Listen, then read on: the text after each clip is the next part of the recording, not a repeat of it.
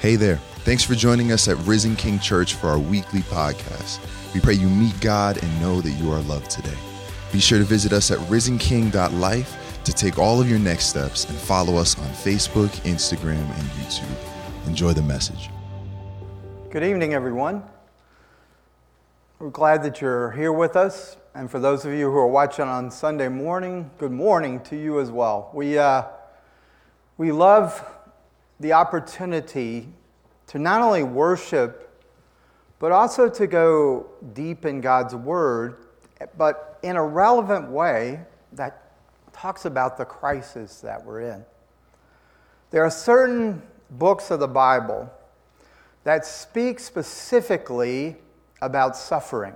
Suffering from a biblical perspective or suffering from God's perspective, and Habakkuk is one of those books.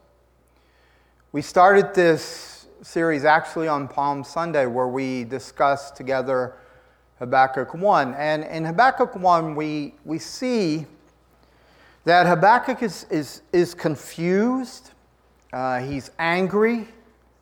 He actually, at one point, says, or comes close to saying, he doesn't quite say it, but he says, God, are you crazy? And his level of honesty and his level of suffering and how he responds to God, and then also how God responds to him, I think is incredibly relevant for the crisis that we're going through right now. And God explains to Habakkuk something, uh, speaks to him something that's really important that you and I get. He says, I can't really tell you what's happening. It, it isn't because he doesn't know what's happening, but he says, I can't tell you what's happening because if I tell you, you won't believe it.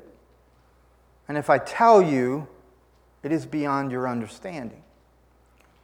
And so, this amazing book is a book for people who are going through a season where they're having to endure suffering and they don't know when it's going to end. They don't know how to make it end, and they have to endure it. They have to go through it. And this book is about how do you make the most of a season in your life where you've lost control, where you feel disconnected. See, what happened historically is that there was this really good king. His name was Josiah. Josiah loved the Lord, loved the law of the Lord, and he restored the devotion and the worship of the one true God. He turned Judah's hearts towards God. And the thought was that both because spiritually there had been this awakening, this revival, and economically and even politically there had come security and peace, the thought was that it would continue, that Josiah had begun something that would continue for generations. But Josiah died. He died rather unexpectedly. He died pretty young, he was under 40. And what happened is his sons and his grandsons did not take Judah to a better place. It became insufferable, it became worse than it had ever been. These were wicked kings, and, and this was a tumultuous time. And so Habakkuk, a prophet of the Lord, said, Lord, what are you doing? Why are you letting this happen? Why are you doing nothing? And he comes and, and he actually complains to the Lord twice in that first chapter. And then in this second chapter, he's waiting for God to respond. So this is an interval. There had been one response by God. He complains again, this time even more forcefully. And then verses 1 through 4 of chapter 2 are basically Habakkuk in an interval, not yet having heard a second time from the Lord. And here are his words He says, I will take my stand at my watchpost and station myself on the tower and look out to see what he will say to me. and what I will answer concerning my complaint. And the Lord answered me Write the vision, make it plain on tablets, so he may run who reads it. For still the vision awaits its appointed time. It hastens to the end. It will not lie. If it seems slow, wait for it. It will surely come. It will not delay. Behold, his soul is puffed up. It is not upright within him. But the righteous shall live by his faith. So, if we take this ancient text and this prophetic word and we bring it into our day, you'll realize that there have been these parallels that have taken place in generations that came before us. See, when a society or a group of people has experienced a run of good times and financial security and political and, and military security, we begin to believe that this is the way it should always be and our expectation is not just that things will stay the same, but that they'll actually get better. So, one writer said it this way the view that peace and prosperity are the rule in the world and the right of all sensible folks. So, some of us have an assumption, an expectation that in our lifetime we'll always see peace and we'll always see prosperity. That's just our right.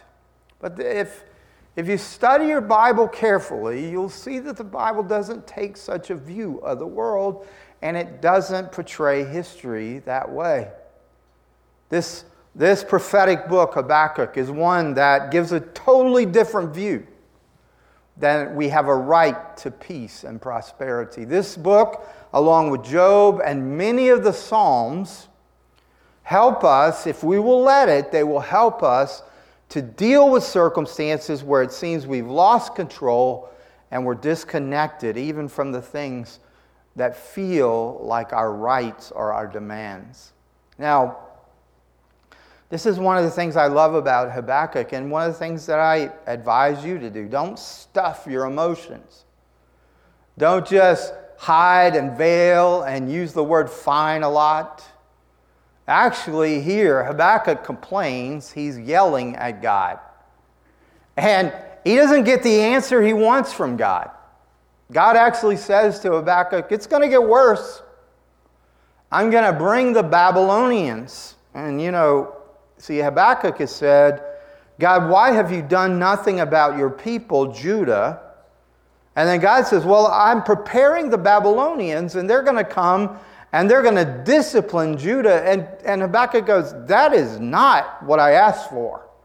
That's not what I want you to say. And he complains again. And then we see this, we see this in between time.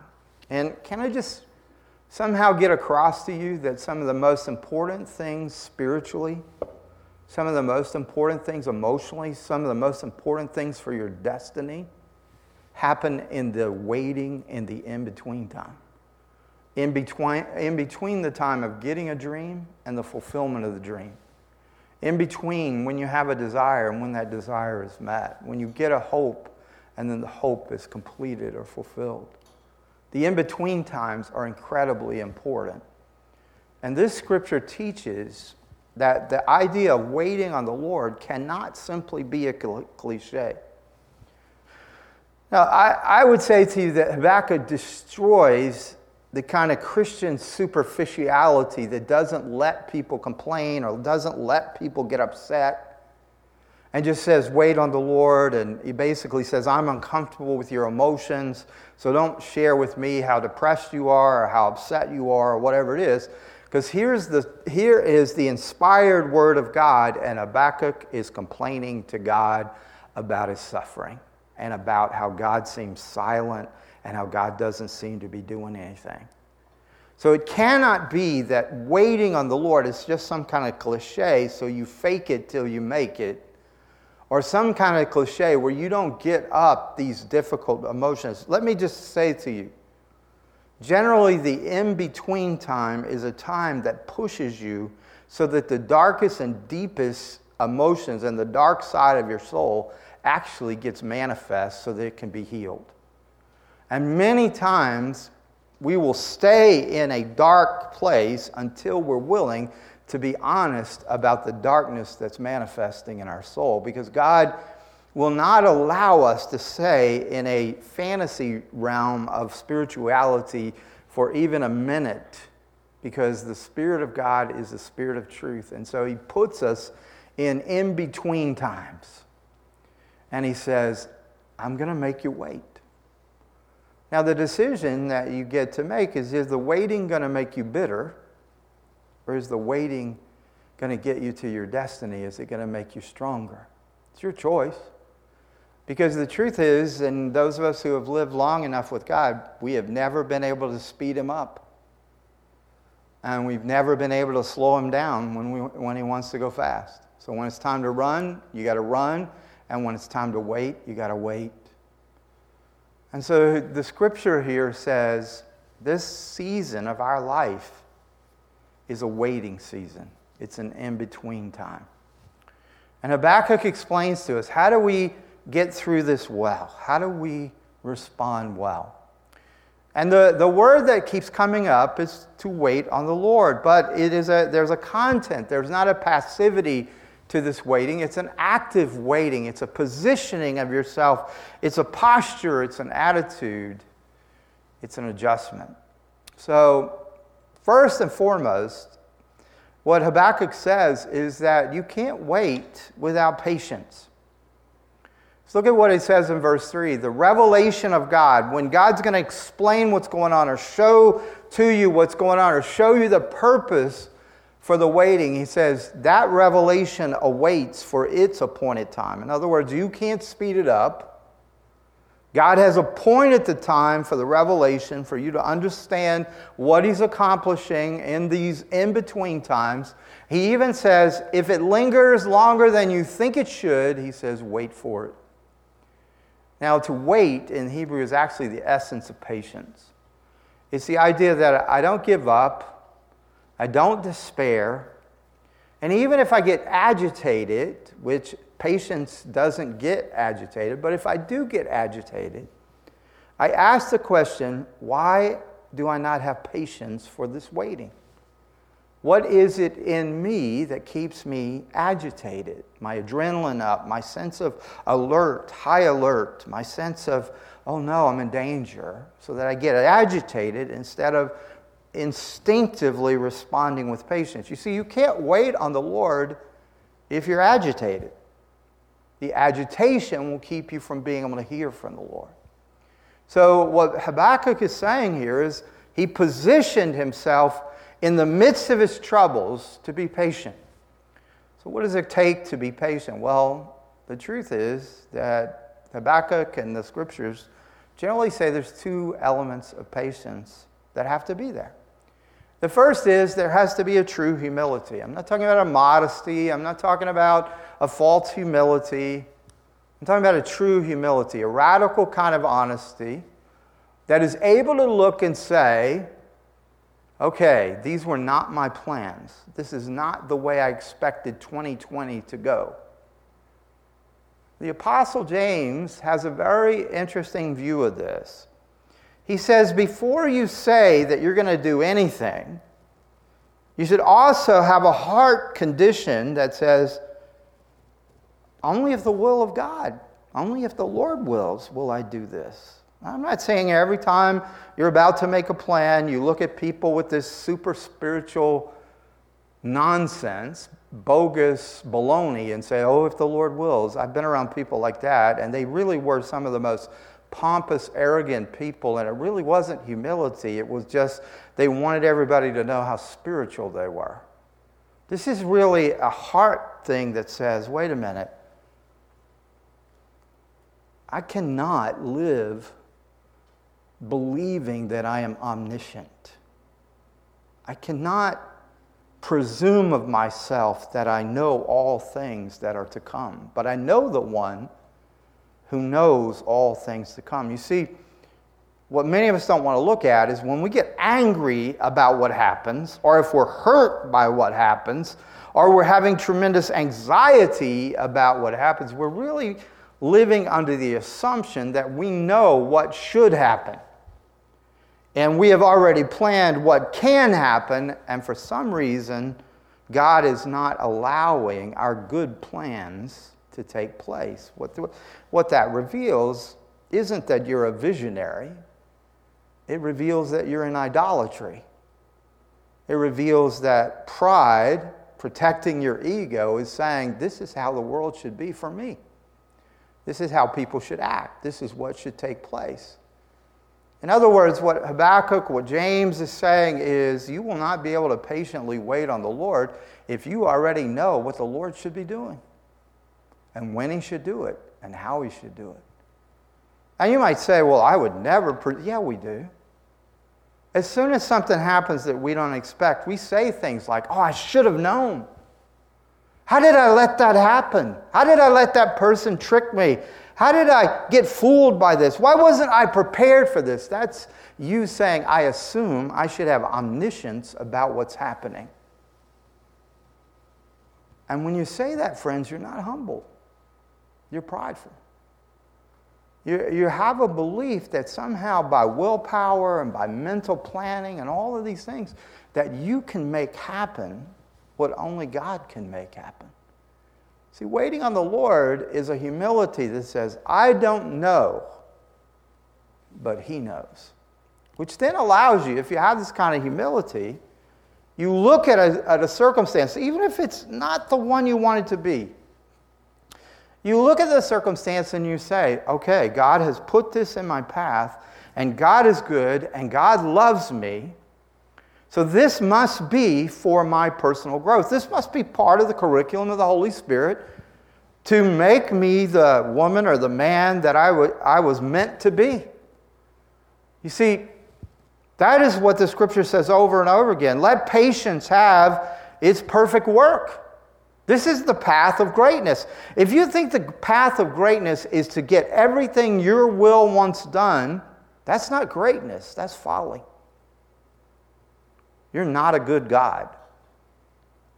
But when you begin to realize that these things that are in our life are here right now as an opportunity for greatness, and you may not like that word greatness. I like the word greatness because I believe that's what Jesus means in, in, in, John 15 when he says, I, you know, abide in me and you will bear much fruit, fruit that remains, multiplied fruit. He's saying, I've done everything and I've given you a source for greatness. Now, trust me when you're going through the in between time that this is necessary for you to become what I've intended you to become. Romans 5 clearly says that you can't be a person of character who hasn't gone through perseverance. And the truth is, I have never seen a person with a great prayer life or who had an intimate connection with God who had not gone through difficult times and persevered and endured and in it learned patience, learned. I love what Job says. He, he is very honest. And he says, He has just, you know, He has destroyed me. He has taken away everything that I have. But then he says, When he has tested me, I will come forth as pure gold. You understand? Whatever you're going through, and this crisis is one that's got our attention, the words of Job need to be in your heart. When he has tested me, I will come forth as pure gold. Well, Habakkuk goes further and says, it has to be this kind of actively waiting on God. And he says it really clearly. He says, I'm not just going to lay in my bed and pull the covers over my head till this is over. He says, I will station myself on the tower. Well, why do you go to the tower? Well, you go to the tower because it has the greatest perspective. You're in a position where you're watching, where you can see, well, what does that mean spiritually? He's really saying that you can't let the problem, whether it's the virus or the economy or the relationships, you cannot let the problem be all that speaks to you. Whatever speaks to you is how your heart is either going to be filled with fear and worry and concern, or your heart is going to be filled with hope and faith and anticipation. But you have to move from where you are, like Habakkuk did, and go to the place of perspective, the tower, the high place. Well, when he says this, you see, even sufferings, when you're on the tower looking for and watching for what the Lord is going to say, then even your sufferings begin to have perspective. Paul said it this way He said that even his present sufferings, and, and, and Paul was truly one who experienced prison, he experienced uh, incredible physical suffering, he, he, he encountered incredible rejection uh, deprivations, all kinds of things. He said, but these present sufferings, he said, are nothing compared to the glory that is mine. It's always about perspective. Am I only stuck where the only thing speaking to me are my present circumstances? Basically, what, what Paul had in terms of perspective is this. And what I would like you to get tonight. You see, the, the sickness that could really kill you, could really destroy you, has already been paid for and has already been suffered for you by Jesus Himself. That debt is paid. And the economic debt, the, the, the fear that you have of, of being, you know, not having finances, not having independence, not having security or control. If you realize, if your perspective is right, you realize that the only debt that could really sink you has already been paid on the cross. See, if, if somehow you're saying, oh, all that matters is that I don't get the coronavirus, or all that matters is if I keep my job and I keep my salary and I keep my present, you know, cost of living and all of these, you know, uh, uh, life, you know, doesn't have to change for me. If that's what you think is significant, then this period has already defeated you. But if you realize by perspective from the tower, the debt that matters has already been paid, and the sickness that leads to death has already had the doors blown out of it because Jesus went into that for you and blew the doors out of death and opened a way right through death for you.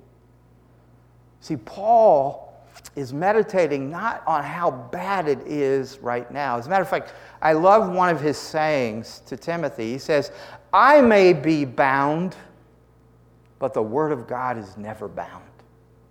I may be captive but the word of God is never captive. What an awesome word from a man in prison, a man about to be executed. You see, what he said was, I'm going to meditate on the glory that is to come. I'm not weighed down by the present sufferings. I'm going to think about the glory of the Lord Jesus Christ, and I'm going to meditate and marinate my soul in that until I can handle my present reality. What this really is about, when you talk about waiting on the Lord, is really about learning to be still. Because look, if you are agitated and you're restless and you're yelling all the time and you're upset all the time, guess what? You can't hear God. See, one of the best times to learn to hear from God is when you're facing obstacles. And what that means is, physiologically you have this sort of you have this right side of your brain that's your intuitive side and it's your creative side. It's also the side that has all your memories. So if you've only ever studied god's word analytically and you've only ever studied god's word in a way that that you know is just like a science project or a logic problem or whatever it might be then it's not touching the places of your pain and God's word wants to migrate from the analytical side, where you keep it at arm's length, and it wants to come into your heart and into that intuitive place and into your instincts. And it wants to speak to your memories and speak to your pain. And it wants to say to you, the promises of God and the presence of God will not let you down. So, in this season, if you're trying to pray, and you're trying to be still and you just can't, can I just tell you? Take a notepad. Take a notepad when you pray. Write down everything that comes up. If a to do list comes up, then write down the to do list and thank God for the new to do list you have. Because what will happen is if you will if you'll go after learning to be still before the Lord, and, and all that comes up is a great to do list to, to distract you, then you'll have the best to do list and you'll get stuff done during this season. But you see, if, if, if you won't fight it in terms of saying, oh no, I can never hear from God, oh no, I can never be peaceful, oh no, I can never learn to be still, if you won't learn to linger and wait on the Lord, then everything He has to say to you will bounce off of you or will just pass you by. And especially if you've got an issue with shame or guilt. You understand, that's exactly the debt that has been paid the debt of your shame, the debt of your guilt. I absolutely love what John says in his first epistle. He says, If you confess your sins, he's faithful and just to forgive your sins. What, what Jesus has done is he's tied your guilt and he's tied your shame to forgiveness, and he's tied forgiveness to the justice of God, so that now, because God has received, the Father has received the debt that was paid by Jesus, because the Father has received that debt, the Father will never ask for a second payment from you. It is finished. Your sickness is paid for. Your sin is paid for. Your debts are paid for. And what happens is when you begin to focus on letting the Word of God come into your heart, let it come into the creative side of your mind, let it come into your memories, when you allow that to happen, then He will clean up the ungodly images and He'll take away the distractions. And by His Spirit and by His presence, He will teach you to be still. And being still is when the vision comes, when the revelation comes. Fixing your eyes on Jesus. You see, we can fix our eyes on our problems, and the problems will speak to us. But if we fix our eyes on Jesus, even picturing Jesus, allowing Him to speak in pictures to us, allowing Him to speak from, from memory of verses or sermons or different teachings that we, we have learned, what will happen is Jesus has himself said that out of your innermost being shall flow rivers of living water. He wants from within your heart, as you are still before Him in the in between time, He wants to flow His life in you, His words in you, His revelation to you. But you got to learn to tune into that flow. Even in the Old Testament, the word for the prophetic of which Habakkuk was one, was the word nabah, which means to bubble up or to flow. This is your season in the in between time to learn to flow in the Word of God, to flow in the presence of God, to fix your eyes on Jesus instead of fixing your eyes on the problems. And, and this is important because with the uncertainty of the future, if you fix your eyes on the uncertainty, you're going to always be using your greatest mental abilities to try to figure out what's going to happen. Instead of saying, Lord, you already know what's going to happen. Will you reveal to me what I need to know today? Uh, this is very personal to me. the, I, was about, I was sick with the COVID 19 for about nine days, 10 days, fever, body aches. Didn't go into my lungs, but cough and some of the other things. And of course, Lisa was concerned for me, but she, we were also very concerned for her. So we quarantined from each other so that no germs of mine would come to her.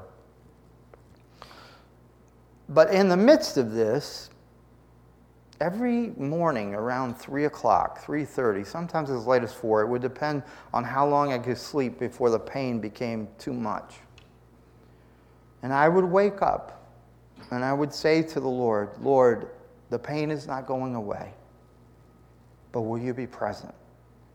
What are you saying? What are you telling me? And it was so interesting because I had been, um, I had been since January, I had a list of six things I prayed every morning that I asked the Lord about. Three of them were for the church, three of them were for Lisa and me personally. And there were three things I really cared about, and I had gotten upset with the Lord because I, I didn't hear no, but I never heard yes. And what I've learned after years is just because he doesn't say no doesn't mean he's saying yes. And I kept going, Lord, will you give me the green light to do these things? Will you let me, this is what I want, will you do this? And I just kept praying that, but I kept hearing this one thing. Because I, I did set myself at the tower, I did listen, I did watch. And he said, I'm about to do something I can't explain to you, but everything's going to change. So he's been telling me that since January. And then when I got up and I was talking with him at three and four, most of the time I was interceding for our medical professionals, all the people in our church who are on the front lines, praying for all our church. But, but I was saying to him, Lord, this is what you were talking about, this change, right? Everything has changed now.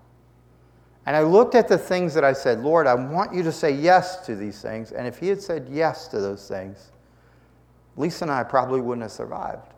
She probably would have gotten sick. Everything he said, either wait or no to, was actually for my protection. And it was for Lisa's protection. And my day began every day thanking him for his wisdom for his provision. And then praying that same wisdom and provision for each of you. And even though I was in pain, the sense of his tenderness and his presence with me. You see, all of us go through in between times, times that we say, you know, I bound COVID. I cursed coronaviruses. I mean, I did every spiritual warfare thing I knew to do, and it didn't go away. It was an in between time.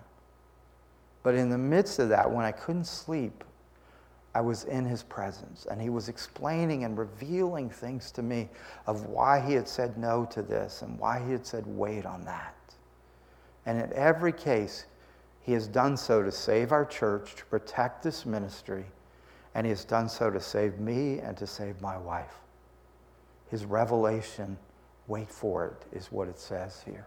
But it'll bubble up, it'll flow. Well, once you hear it, then you got to be obedient. Listen what Habakkuk says. He says, I go to the tower, but then he says, But I'm a sentry. I'm a guard. I stand my watch, he says. You see, a sentry on duty can't leave their post no matter what. They can't say, Oh, I'm sick. I don't feel like it. This is basically Habakkuk's way of saying that I'm going to wait in the in between time, and I will not consider in any way walking away. I'm going to lean in. I'm going to stand my guard. I'm going to stand in my watch. See, it doesn't matter if it's weariness or boredom or disappointment. Habakkuk is saying if you really want to hear from God, you can't leave your post. And you and I know this, but we sometimes forget it. Is that if somebody is waiting on somebody else, it's usually because they're serving somebody else. And we call servers at a restaurant waiters. They wait on us, but what are they really doing? They're serving us. So, what is it that Habakkuk is saying? He's saying that no matter what goes on in his life, he's going to serve the Lord. He's not going to have one moment of consideration, even though his life is tough, it's not going the way he wants to do it to go, but he's not leaving his post and he knows who he serves. So to wait is to serve. See, there's never, there's never a time in which you cannot serve the Lord. And can you imagine if a sentry is brought up before you know, a tribunal or court martial and says, Well, you know, I left my post, but I was bored. You know, I just thought, this, this isn't doing anything for me.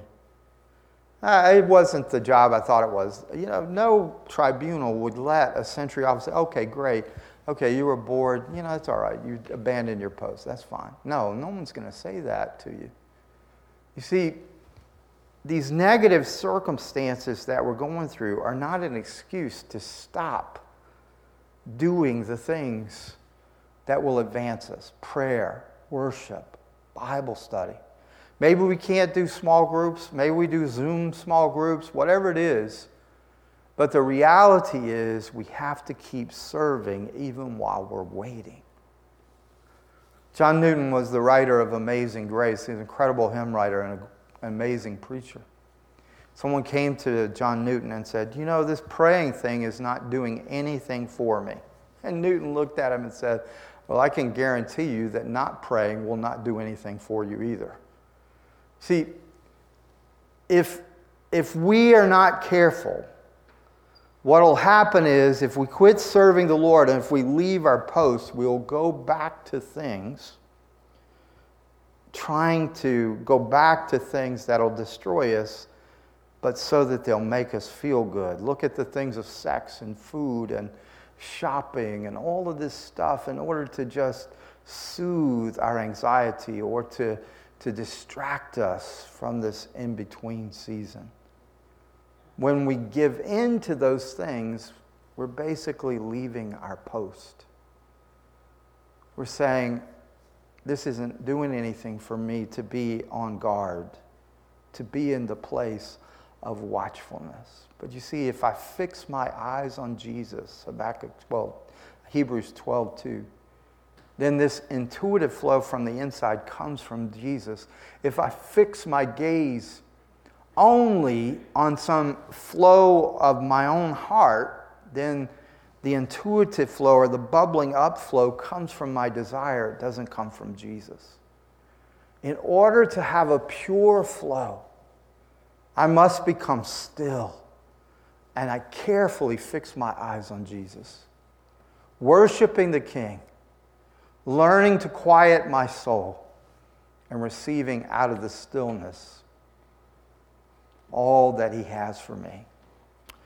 Now, if I'm waiting on the Lord in this way, then there is an amazing promise in Luke 12.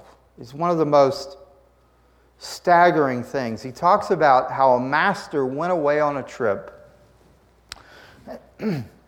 and he left behind his servants. He didn't tell them when he was coming back. He just said, Stay faithful while I am gone. And the master, he says, Jesus tells this parable, the master comes back and he finds that his servants have been faithfully watching and waiting and obeying and serving in the absence of their master. And then Jesus explains that the master then will seat the servants at the table. The master will gird up his robe so that he can then serve his servants. He will give of his abundance to his servants. He will satisfy their deepest desires, and he will serve them until they are utterly and completely fulfilled. You see, this is this is not the way of a master and a servant, but this is the way of Jesus and those who wait patiently on him, and those who wait obediently upon him, and those who wait with perspective and who go and look for his word and look for ways to serve him. Jesus says, If you're waiting on me, then the day will come where I will wait on you. If you're serving me, then the day will come where I will hitch up my robe and I will serve you out of my abundance and I will serve you to the complete fullness of your life, your soul, everything. Now, how do I know that he'll do this? He told the parable about himself and about you and me. But I know he'll do this because on the week in which he was crucified, he went into a home where there was no servant to wash the feet, and Jesus stripped down as if he were a slave. He took a basin of water and he washed his disciples' feet. He didn't just do that because they had dirty feet. He did that because he was anticipating the day in which, in the great, the great consummation of all of our waiting, he will pour out upon us. And our suffering will seem like nothing compared to the glory that the Lord serves us with and gives to us in its fullness. This is, this is our master. This is what he has for you. This is what is waiting for you. Look, this is just the in between time. One writer said it this way When you are there in his glory, all your sufferings will seem like nothing more than a bad night in a bad hotel. But if you don't have perspective, if you're not on the tower watching, if you're not willing to keep your post, guard your post, stay at your post, if you're not humble, if you're not seeing this as part of the curriculum of the Holy Spirit, then this will be a miserable time that will make your soul smaller and bitter. But God is providing this in our lives so that patience can have its perfect work in us. Will you pray with me? Dear Heavenly Father,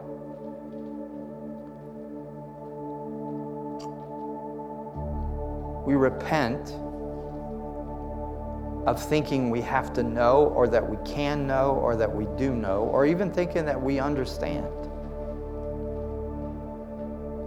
But we choose this day to be people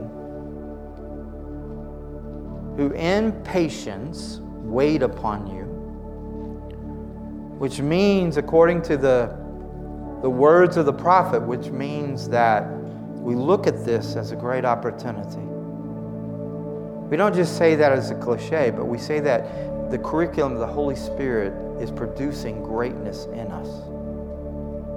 Because that's the will of Jesus for us. We choose not to leave our post, but rather to ascend to the tower, to wait for the vision, to wait for the revelation, to hear from you because we've got our hearts still before you. Lord, I have expectation that anyone that's listening tonight, that you're going to bubble up your words, you're going to bubble up a flow in them of, of truth and, and, and, and guidance and wisdom and understanding. Because you said if we fix our eyes on Christ, He's the author and the finisher. To wait on you is to serve you, to look for ways not to disengage during this time, but to look for ways to go deeper. But I ask, as I, I think about this whole situation, I, I am overwhelmed in a way by that picture of your parable. That if we wait on you, if we're faithful, watching for you in the in between time, then you will seat us at your table. You will take on the servant's robe and you will fill us from your own abundance and your own supply. What an amazing promise. We receive that promise now that our suffering is not in vain. It's not even comparable to the glory that is reserved for us. In Jesus' name, amen.